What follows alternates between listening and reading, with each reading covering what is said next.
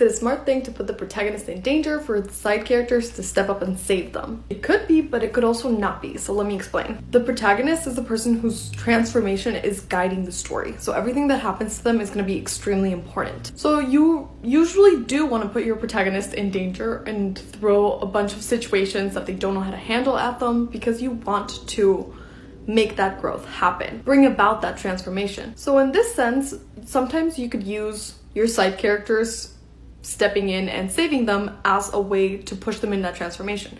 For example, imagine that the lesson that you're trying to teach them, the thing that you want them to learn by the end of the story, is that they should trust more freely and that people are going to help them. The right people, at least. Like, they don't have to do everything alone.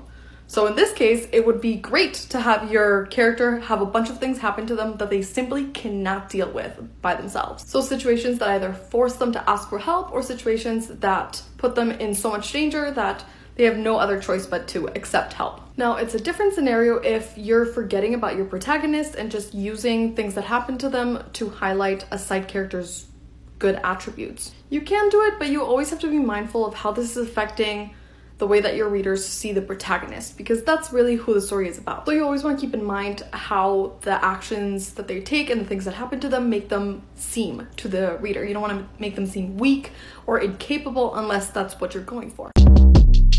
Short Cast Club